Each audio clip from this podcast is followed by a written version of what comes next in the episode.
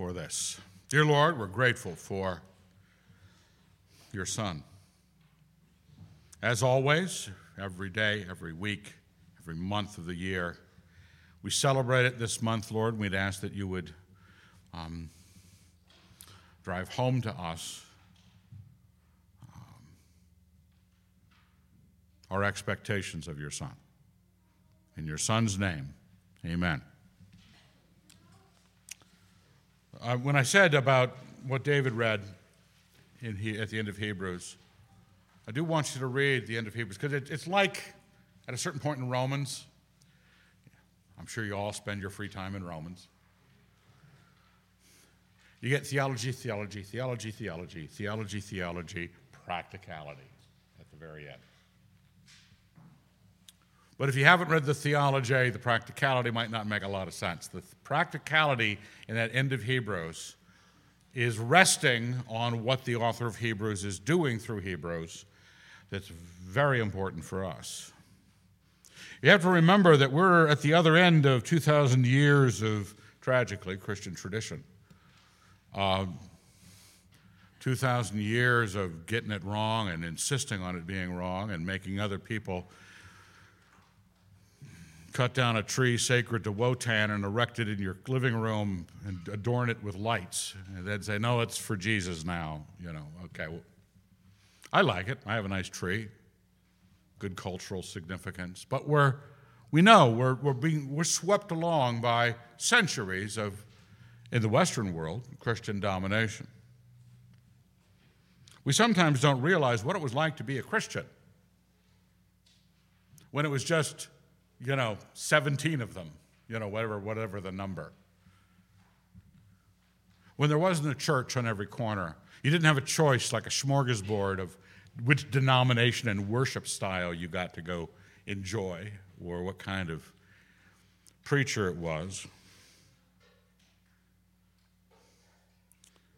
And consequently, books like Galatians or book like Romans or, or Hebrews are trying to straighten out the thinking of people who are either pagans or they were Jews. And obviously, Hebrews, it was Jews. To get them to not fall into the wrong, already present traditions of men religiously. Anyway, now, we have to realize what we're about when we think about ourselves as religious people. Um, I know that back when I was young, the phrase was, it's not a religion, it's a relationship. Well, it's a religion too. You know, it's basically anytime you meet a God and the God is expecting something of you, mm, you form a religion to do it. And that's what we, we found a God. Now, there were other gods that you could have picked. There are other, I was talking to Cheryl in between about some J Dubs she was having an evangelism to over the last year. And uh, they picked, the, picked incorrectly, but they picked. Uh, they'll use the same names, but they picked something different, define it differently. You know, you picked Jesus Christ as understood rather exquisitely in a particular range, right? I am assuming you are largely evangelicals believing in the salvation by grace through faith, not in ritual observance. So we know where we are, we know where we sit. Now, what I that wasn't always the case. I didn't have those options. You had false teachers. But the basic tension is between religions that were really there, like the pagan ones or the Jewish religion, and what was coming in Jesus Christ. Now, when I was a history major, and because I, I kind of like stuff of the old timey nature, it was always entertaining. I mentioned uh, with Tara had the right answer of the Enuma Elish last week uh, regarding the elevation of Marduk as a god in the Babylonian pantheon. Well, the, the, the elevation of Marduk, Marduk was just, you know, halfway down the pantheon. And Ea and Enki and uh, Enlil and Anu, others uh, were above Marduk. Push came to shove, fights broke out, Marduk walks away with it. mm, generally reflective of a particular nation's or, or priesthood's control over a particular nation's religion. And when they won a war, ha, it's Marduk. We do it with football teams. They did it with religions. The, the Greeks did. The Greeks, the Romans did the same thing. We have um, uh, Uranus and Kronos, his son. Uranus is the sky god. Uh, uh, Kronos is the, is the Titan. And then Zeus, his son, overthrows Kronos and becomes the high god of the Greco Roman Jupiter of the, uh, of the Greco Roman systems of religion. Everybody is supplanting into this idea of overturning the religious sensibilities with a story, with an understanding, with a claim of power. And when we picked a religion, when we came to Jesus Christ, we were affirming this was true. You were saying that in the height, you don't pick the God. You're not some animist who says, well, you know, you, know, you have the big gods for you important people in the city, but, uh, um, you know, I just like to have my little roof, uh, uh, god of the creek next to my house. You know, there are animists like that who just simple, I just want to shop at Target and I want to worship a God that's in charge of three square acres next to my house. That's not real religious. They're not really religious people. Those of us who are religious, we say, I'm going to find the biggest, best, most high God. That's why God is called the Most High. He's called the God of gods because you want to find the Most High that He would be worshiped by you, because the Most High is the safest place to be. And so the question for the writer of Hebrews is not just that Jesus Christ came along like Marduk, Jesus Christ came along as a son of the God, right? The only begotten Son of God. He comes along, steps into the picture, a Jewish carpenter during the reign of Tiberius and Augustus, and um, that was important. The question, what happens, is once we, we realize, Evan, you're not saying that he's God. No, he is God. Not just the Son of God, is God. The whole fullness of deity dwelt in him bodily. So I know we, we could write uh, theological works about what all this is and make what the claims are. But you're not just you're not just finding what your religion is, you're finding out what your religion supplanted. Because a lot of people think that Zeus was always the top of the heap. Right? And then they hear about Kronos, and they go, What? And then Kronos' dad, What? Other gods? Older? More powerful, but not more powerful. What have you supplanted? Because if you don't know what you've you don't know what you know what you believe, but you don't know what you supplanted, Christianity supplanted some things, just generally speaking, in many and various ways. This is Hebrews 1 1. God spoke of old to our fathers by the prophets, but in these last days he has spoken to us by a Son, whom he appointed the heir of all things, through whom also, he created the world. He reflects the glory of God and bears the very stamp of his nature. Now, look at, listen to this declaration of your God. But he also sets it up against what this God supplanted. And the oldie times, the prophets. In the last days, by his Son, who inherits everything Listen to the phrase and what the phrase claims. He appointed the he who is appointed the heir of all things. So he's the recipient of everything coming, and he is also the creator of everything that is.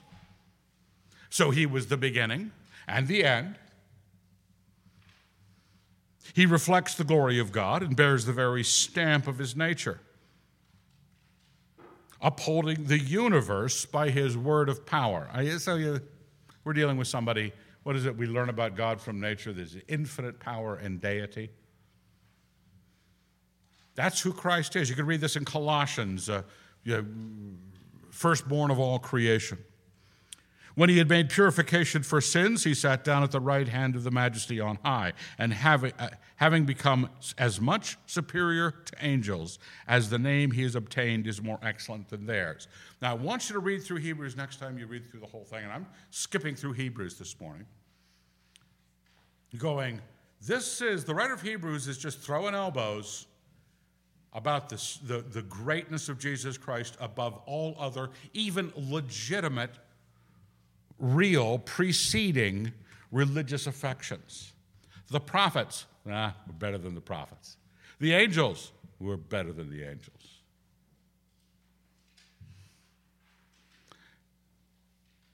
He's superior. He is more excellent than they. When you know what you have supplanted in Jesus Christ, when you know what you have, and you know what it supplants, your Christian life in Christ is going to be, you might say, tidier and more confident about what you're doing. You kind of know what your, what your job description is as a Christian. Verse 1 of chapter 2. Therefore, we must pay the closer attention to what we've heard. Now, at the end of all the way through 1, he's showing how Jesus Christ is superior to the angels. Therefore, we must pay the closer attention to what we have heard, lest we drift away from it.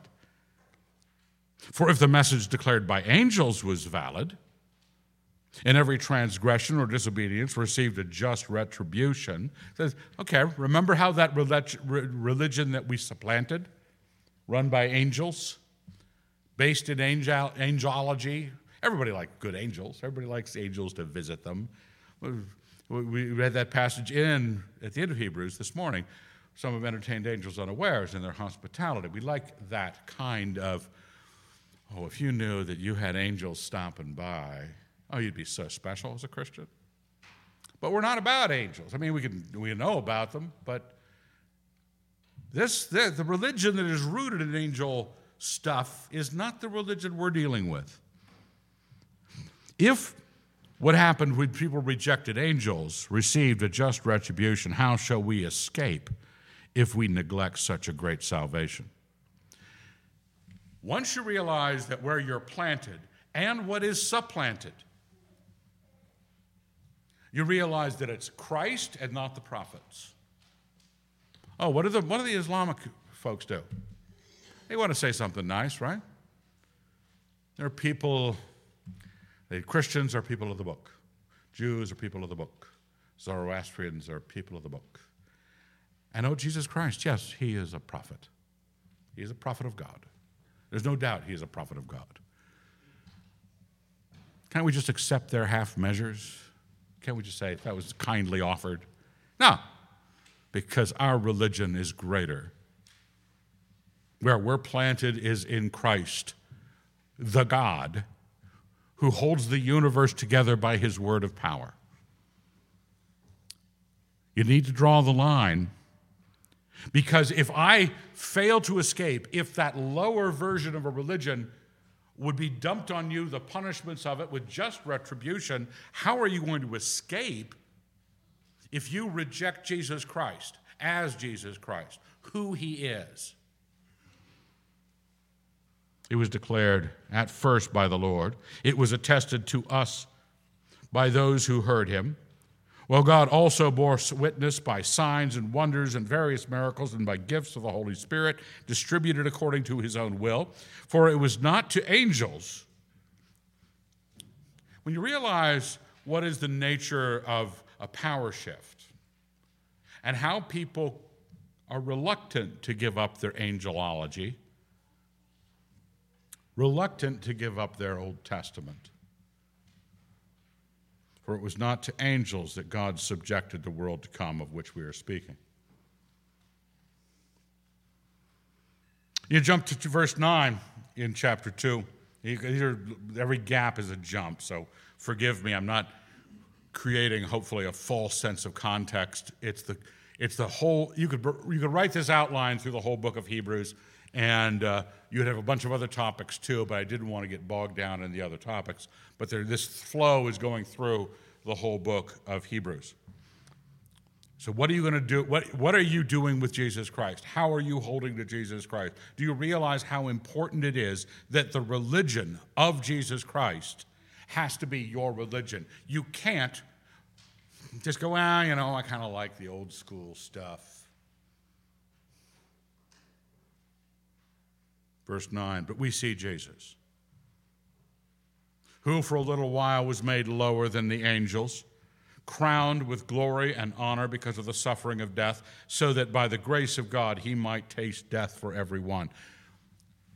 The whole story of the Christ is this. We covered it this week in the, in the Williams reading, where uh, where someone is, uh, what was the word he used? Sublimated, not sublimated. Um, how the devils could not ever allow themselves to be lower than their servants.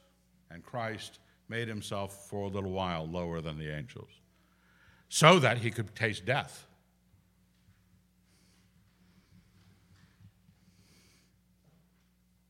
So, in, this, in, in, in all of this, when it starts with Jesus Christ, he's spoken to us by a son. His name is more excellent there. We have to pay closer attention to it, verse 1 of chapter 2. It is such a great salvation. We see Jesus. What's, what are we seeing? Do you have a, a clear outline? You got a little coloring book and without any reference to any theological works. Can you just draw yourself some sort of picture of what it is to be a Christian. If we handed out the blue books here in church, said, okay, exam time, no sermon, yay, test. You get to write an essay on what it is to be a Christian. We see Jesus made lower than the angels, able to taste death for everyone. Therefore, verse 1 of chapter 3 Therefore, holy brethren who share in a heavenly call, consider Jesus, the apostle and high priest of our confession. Now, this whole thing is leaning heavily into Jesus Christ. We need to understand that as we, as Christians, not just as, we're not Protestants, we're Christians. We don't follow some guy named Johnny Protest. We follow Jesus Christ. Now, that's something that we need to say. This is, I, I, my father always spoke of the LDS church. He said, These are not Mormons, they're unbelievers. Everybody who is not a believer in Jesus Christ for the remission of sins, the death, burial, and resurrection, they're, they're unbelievers. We just, they are stuck in the same spiritual condition and trap that any unbeliever is trapped in however religious they may have dressed it up to be. So he always knew that he was dealing with non Christians. You're a Christian because you follow Jesus Christ. We have considered Jesus. We see Jesus. We have lifted Jesus up to the preeminent. We have made him preeminent. Now, this morning we're talking about what does the writer of Hebrews want you to consider about what did he supplant? One, the prophets. Two, the angels. Now, there's a concern because in through Hebrews, and you'll run into the chapter 4 and chapter 6, chapter 10, there's various passages that will cause you some consternation and perhaps in a conversation in the future, you'll say, Evan, what do you do with that passage in chapter 4? Oh, yeah, yeah, yeah. We'll talk about it then. But it's about this. It's about this concern of the writers of Hebrews. Take care, brethren, verse 12 of chapter 3, lest there be in any of you an evil, unbelieving heart, leading you to fall away from the living God. Because that's what happens. Now, that, that sounds like, oh, yeah, I heard so and so, he's, backsliding, he's falling away. I saw him staggering out of John's alley the other night, and he's got some trouble with the drink. Yeah, people can sin that way. People can fall away that way. People can backslide that way. The kind of backsliding we're concerned with is religious backsliding. Going back, the Jews, Hebrews, going back to the prophets and the angels instead of the Son of God. Because it's the prophets were real prophets and the angels are real angels, and they really were servants of the living God. But they were rep- representing a different religion. But exhort one another every day, as long as it is called today, that none of you may be hardened by the deceitfulness of sin. For we share in Christ, if only we hold our first confidence firm to the end. While it is said, Today, when you hear his voice, do not harden your hearts as in the rebellion. Now, can, that can apply to a lot of different things, but in the context of the book of Hebrews, he's concerned with how other religious presences and, and the danger is valid religious preferences, not just some made up, wacky Scientology thing. We're dealing with uh, the real message of the real prophets of God, the real elect people of God and the Jews, their law delivered to them by angels. But what you believed at first, it's an evil, meaning calamitous, unbelieving heart, that which takes away your confidence you have in faith and starts to measure you in terms of whatever the hoop you have to jump through regarding, well, he's prophets, angels, and now it's priests. Verse 14 of chapter 4. Since then, we have a great high priest who has passed through the heavens, Jesus, the Son of God, let us hold fast our confession. For we have not a high priest who is unable to sympathize with our weaknesses, but one who in every respect has been tempted as we are, yet without sin. Let us then, with confidence, draw near to the throne of grace that we may receive mercy and find grace to help in time of need. The way we live our Christian life is because we have a priest who is not a mess. I can't be a priest. Well, I could be a priest if I were a, a Levite, but it wouldn't be that great a priesthood because I'd be a sinful priest. I have to offer sacrifices for my own sins as well as for yours. But this in Christ, a high priest, a great high priest, has supplanted any other priesthood. That's why it says there is one mediator between God and man, the man Christ Jesus. Because there is no other priesthood that is worth a lick. So the prophets, the angels, the priests, we're not saying they were all wrong. We're just saying that religion is no match for Jesus Christ. You don't want to unbe- fail to believe in where you have planted Jesus Christ, maker of heaven and earth, upholding the universe by his word of power we have a great high priest. So much so that when in the writer of Hebrews, midway through the book, where is the book? Somewhere here in the Bible.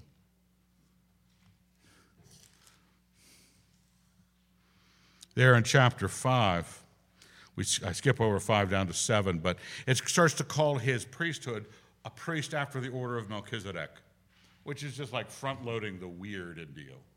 Okay, all right, what did you, what? Melchizedek? Yeah, because this is different. Jesus Christ is the priest of a different religion, of different practice. Not the practice of the law of the Jews, not the practice of, of whatever animistic or basic religion of antiquity. Jesus Christ came, God Himself died for our sins, And it says in verse 22 of chapter 7 and in red, it was remarkable that it came out of the Bible in red. This makes Jesus the surety of a better covenant. Oh, He's kicking everybody while they're down. He's picking fights with everybody on the good side of the ledger. It's not like he's, he's creating an apologetic against the Roman atheists and the Roman agnostics and the Roman false religionists. He's picking a supplanting fight because Anu, Enlil, Ea, they were all the real gods. Nobody had a problem with the godness of those guys or the godness of Uranus or Kronos. We just knew that Zeus had supplanted them. Do you know that Jesus Christ, you, in you, the hope of glory, has supplanted all the actual things in our mythology, our Christian Jewish history? We have to know what the story is, what God supplanted. It's not just the prophets, the angels, the priesthood, it's now the covenant. It's a better covenant than Jesus Christ. And I hear, well, the reason this is on my mind is I was in a discussion the other night with someone who was into the old covenant a bit, and I was, uh, I was trying to stand fast in the new covenant. It's amazing when people don't stop and they hear the word, they see the word, they think there's only one. Co- no, there's, there's an old covenant and there's a new covenant.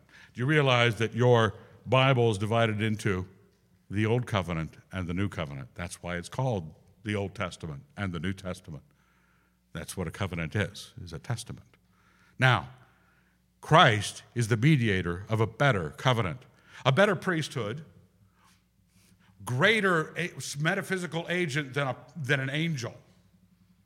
I got a painting come down the line of, of Michael the archangel throwing Satan down from heaven uh, over Moscow Mountain, conveniently. Uh, uh, and, you know, Michael looks pretty badass, you know. And Satan looks pretty Satan You can understand why, with all that art over all those years, all those glowing moments. It's, it's a very, I want to tell you how predictable it is. Lydia will understand this. Lydia, Lydia um, Warner. I was drawing the initial sketches for this painting. Say, we don't want to know this, Evan. No, you're going to hear this. And I was various sketches. Okay, how am I going to have Michael throwing Satan down from heaven? Very sketch, you know, quick, fast, a bunch of them laying out in front of me. So, you know, I really got to consult the histories, the great paintings of artists who have done this theme before. And I start looking them up, and they are almost all identical to my sketches. It's like, this is what people think in the cultural mix of what it's always Satan, much more muscular than I, with a like a, a lance or a fork or something, standing on Satan with Satan writhing in some lizardy sort of way. Now, I changed it because I couldn't put up with that.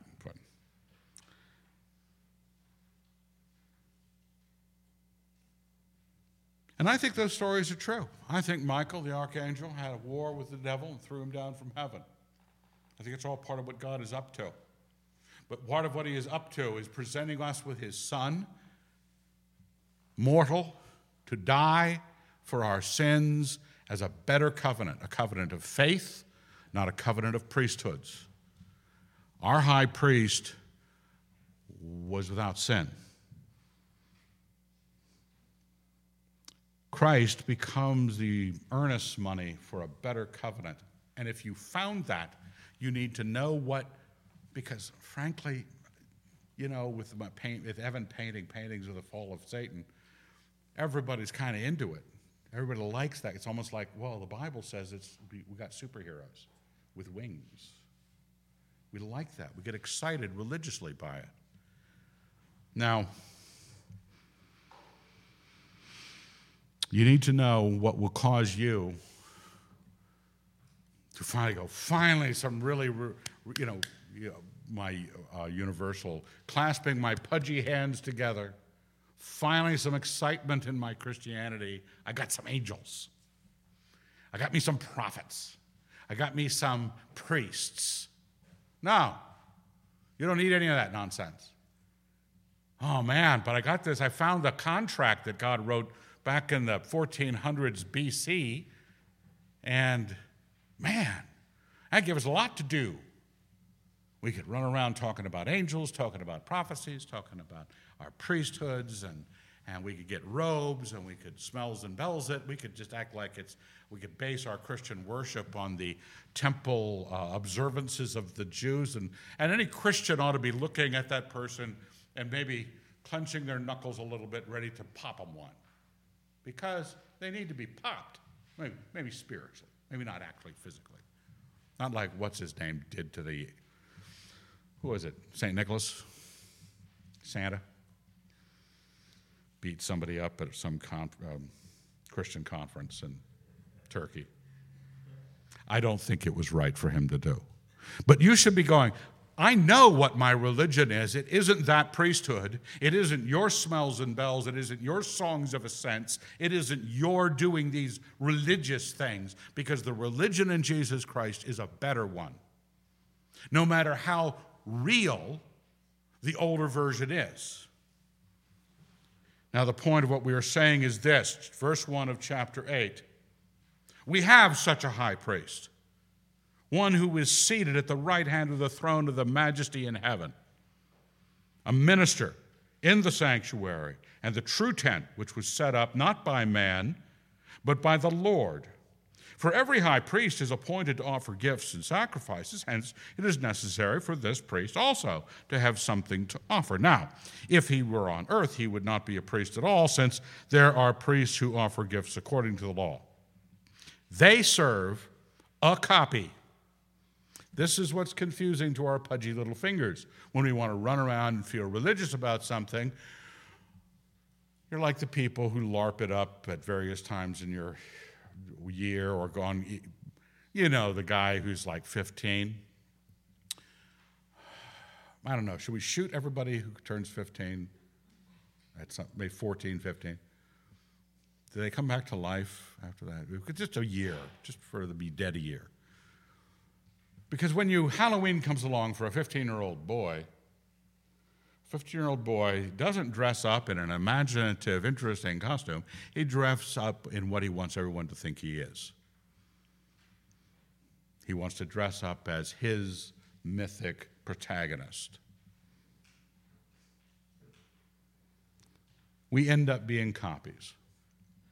Because the sanctuary, the temple, the priesthood, it all was a copy, a shadow Paul argues this, the writer of Hebrews. They serve a copy and shadow of the heavenly sanctuary. We, our Christ, our high priest, is in the heavenly sanctuary. I don't need to pretend that my church building with this cool chancel, you know, uh, is somehow a religious space, which if I had better robes, I could do the magic, get the juju going.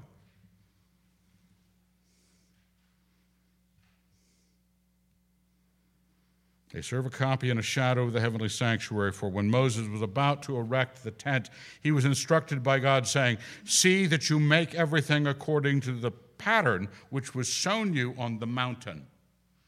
So the writer of Hebrews is saying, Moses was making the tabernacle as an image, even in his mind, of what he had seen of a heavenly tabernacle. But as it is, Christ has obtained a ministry which is as much more excellent than the old as the covenant he mediates is better.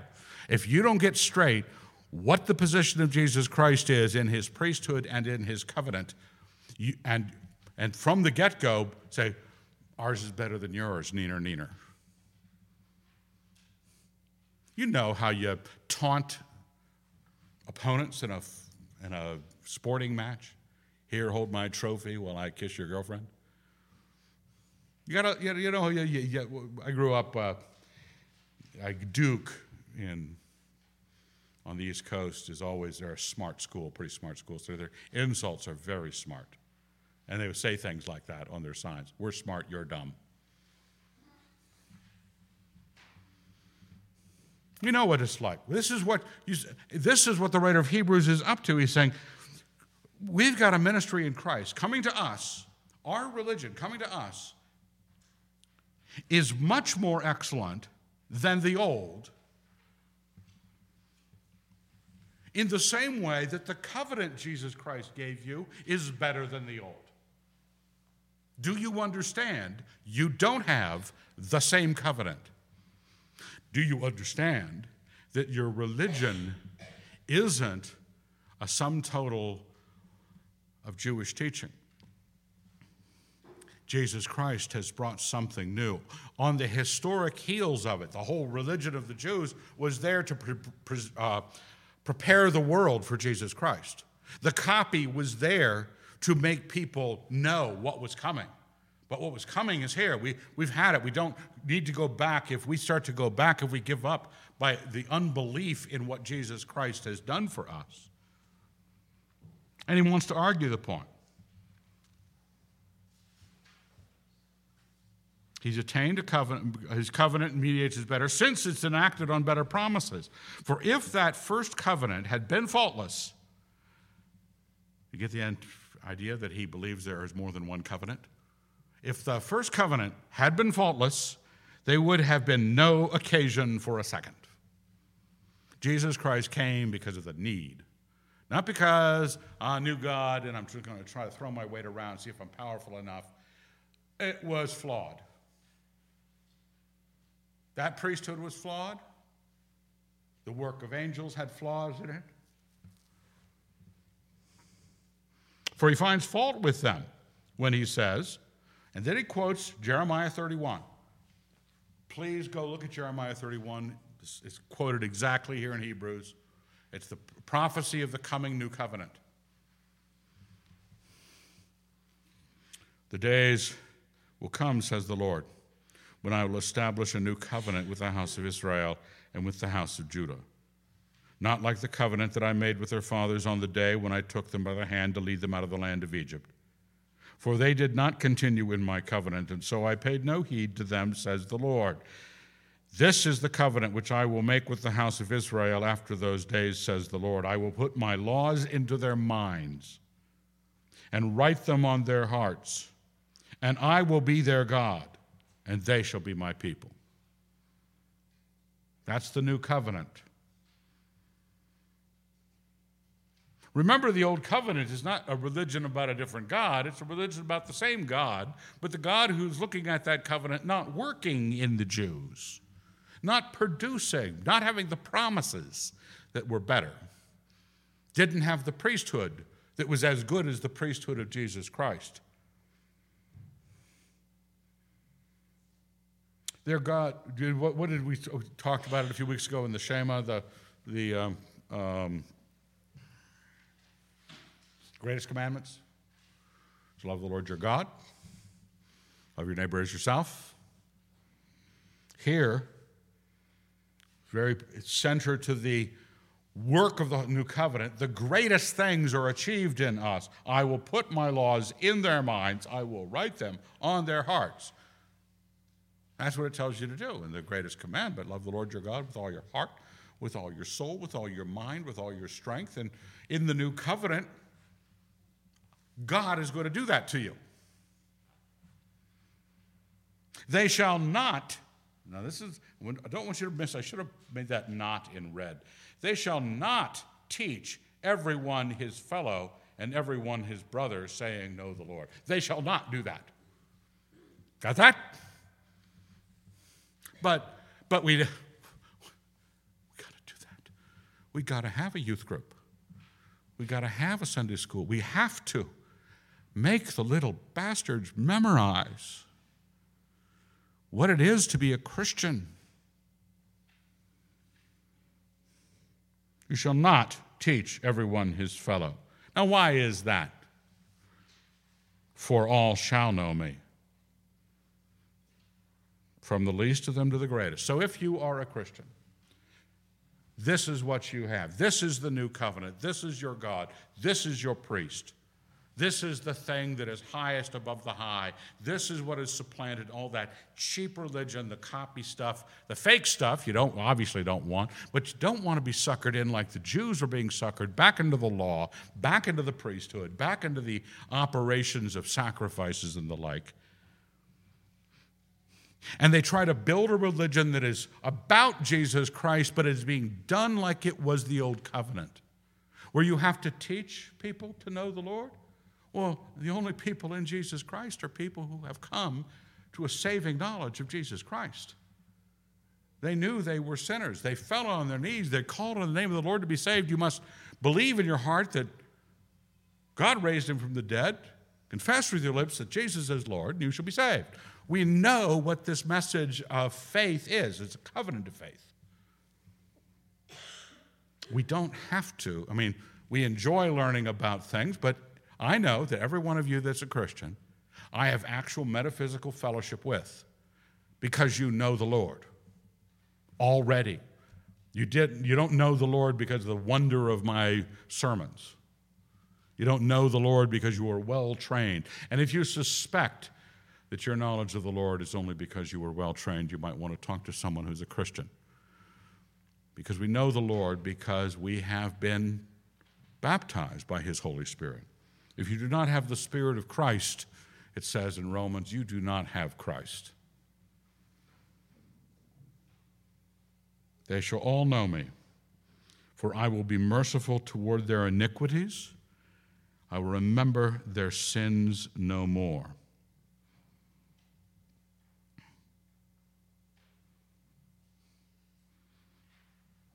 So, what are we doing dealing with here? Your religion, what I wanted to say is, your religion is Jesus Christ. And you know him. That's the benefit of what he has done. And it's not mo- knowing Him through some gyration in front of a holy space, some death of some animal that you could slaughter with the holy people and the holy hands. Our Christ, our priest, is what was killed. Everyone in this religion knows the Lord, and you were forgiven of your sins. You ought to be living in accord with this. You don't want to, what does it say? fall away from the living God. You don't want to neglect such a great salvation. You must pay closer attention to this. This is your religion.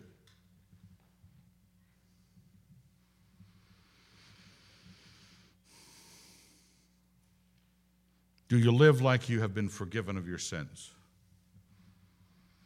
Do you live like you know the Lord? Do you, do you live like you are coming each day to a greater and greater knowledge of your God?